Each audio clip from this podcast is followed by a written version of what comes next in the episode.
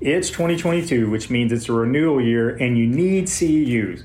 30 if you're in South Carolina, and three of those have to be on ethics, jurisprudence, and whatever else goes in that category.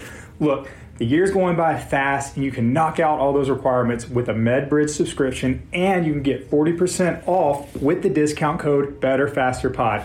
I have a friend named Shelly, and she's a little lazy. Her words, not mine. She hasn't done any con ed over the past year and a half until she got her subscription set up. And what she does is she just puts modules on her phone while she watches 90 Day Fiance. Great show, by the way. Is she learning anything? No. But is she getting the local governing bodies off her back? Yes. Your subscription also includes NSCA credits, OCS certification prep courses, patient education, home exercise programs, EMR integration. There's tons and tons of resources. Again, use the discount code Better Faster Pod to get 40% off your individual subscription. That's the best price that MedBridge offers, okay? Only the best for our listeners. Now enjoy the episode.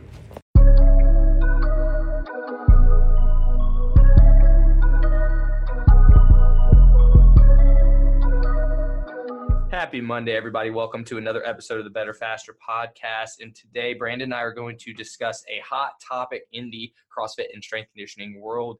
Uh, there was a recent uh, determination in a lawsuit between CrossFit and the NSCA that was uh, an article was published in the Morning Chalk Up, which is a, uh, if you don't follow that, it's a, a um, news outlet that focuses a lot on on CrossFit and functional fitness and what's happening in that world.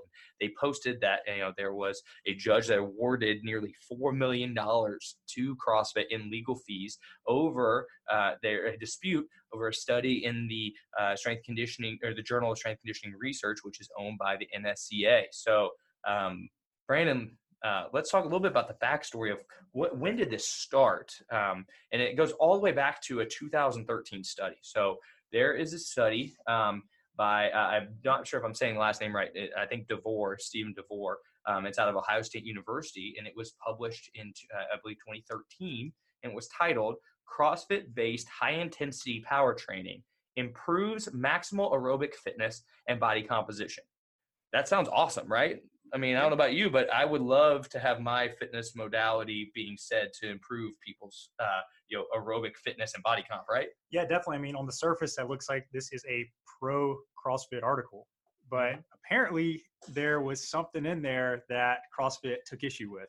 Right. So, uh, a little background about the study itself. It followed 43 uh, individuals, uh, I believe was the number, through 10 weeks of a CrossFit based training, right? And so it did conclude that there were these, these positive uh, outcomes in terms of aerobic fitness and body comp.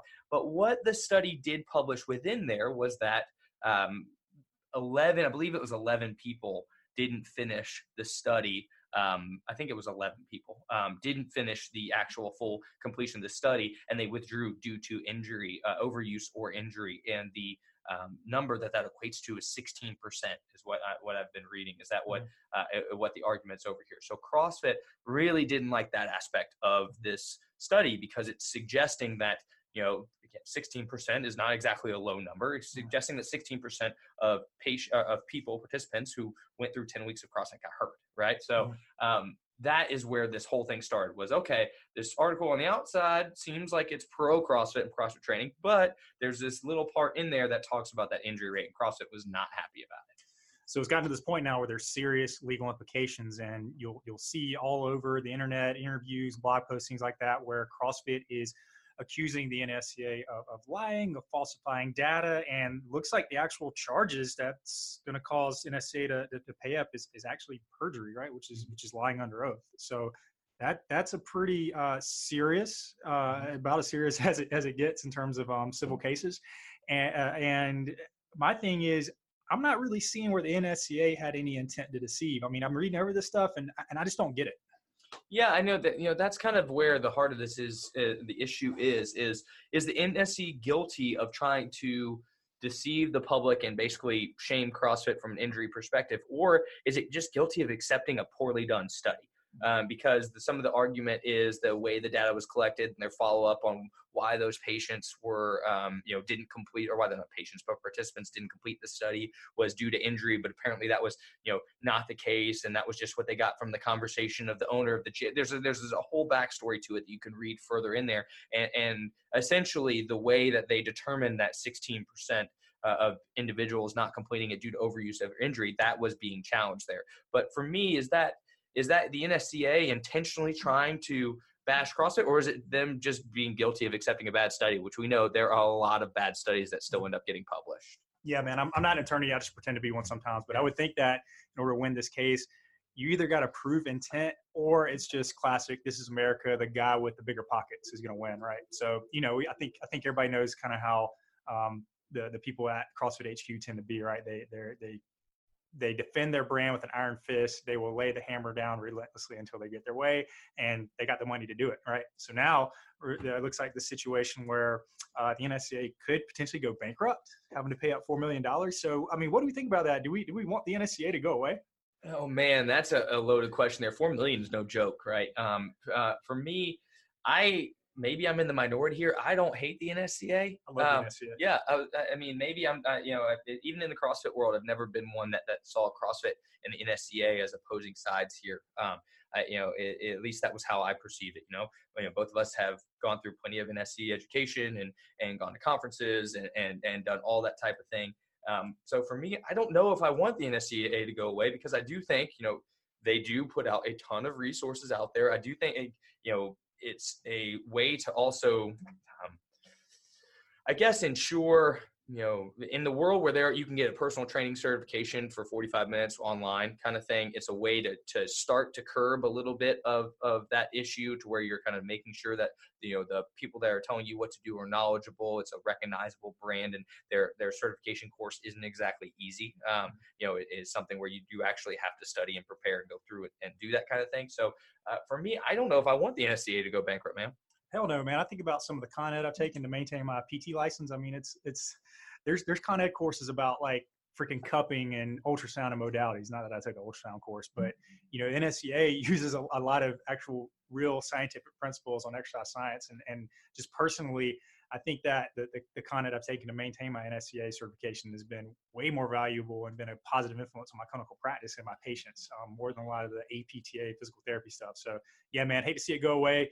Uh, hopefully it won't. I really don't know what the financials are for the NSCA, but four million ain't good. I can't even count that high. Yeah, no, man, and and you know, again, if it is, if there was this this this intent to to undermine CrossFit and they're, and they're intentionally and there was this intent to publish false data to sway the public and and to hurt CrossFit's brand, then obviously that's a problem, right? Mm-hmm. And and you you know in in that regard, the NSCA, NSCA should be punished in that way if that's what has been determined through these legal proceedings. Um, for me, it seems like a more of a case of the, in, at least initially, the NSCA just accepted a, a bad a bad study. Um, now, if you're talking about what's happened since then, and if there's been some, like you mentioned, perjury potentially, or or lying under oath, or that kind of thing, like, well, obviously that that's a, that's a serious issue, and, and there needs to be some ramifications. But um, I, you know, man, I don't love confrontation, so I'm all like, can't we all just get along? um, so you know, I, would like to see the NSCA thrive, but also like to see CrossFit thrive because I mean, both are uh, both have been very helpful to me. Yeah, ultimately, what I what I've gotten out of this is it seems to be just politics, man. It's a case where if you use the words falsifying data and use the words lies, if you say that enough times, eventually people are going to believe it. And you know, when it comes to legal cases, especially civil cases, the people with the bigger pockets are going to win. So, end of the day, man, Glassman's going to get his way. So don't mess with him. Yeah, man. Well, it would be interesting to see how this all plays out. But again, that, that was breaking news, I believe, this morning, um, last night or this morning.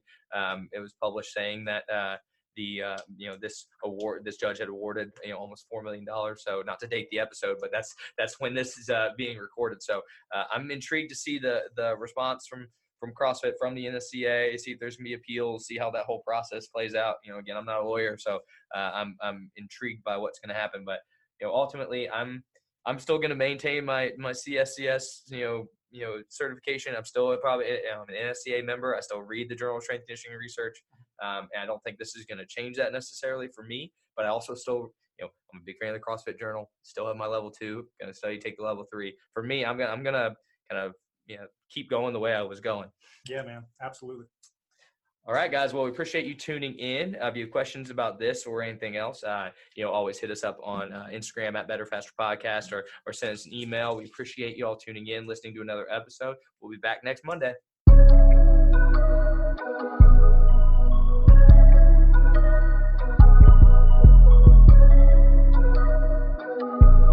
And one last thing if you like the episode, please head on over to iTunes, subscribe to the podcast, and leave us a five star review. That way we can reach more people. And if you have any questions, a topic that you want us to cover, or maybe a person that you think we should interview, hit us up on Instagram at Better Faster Podcast.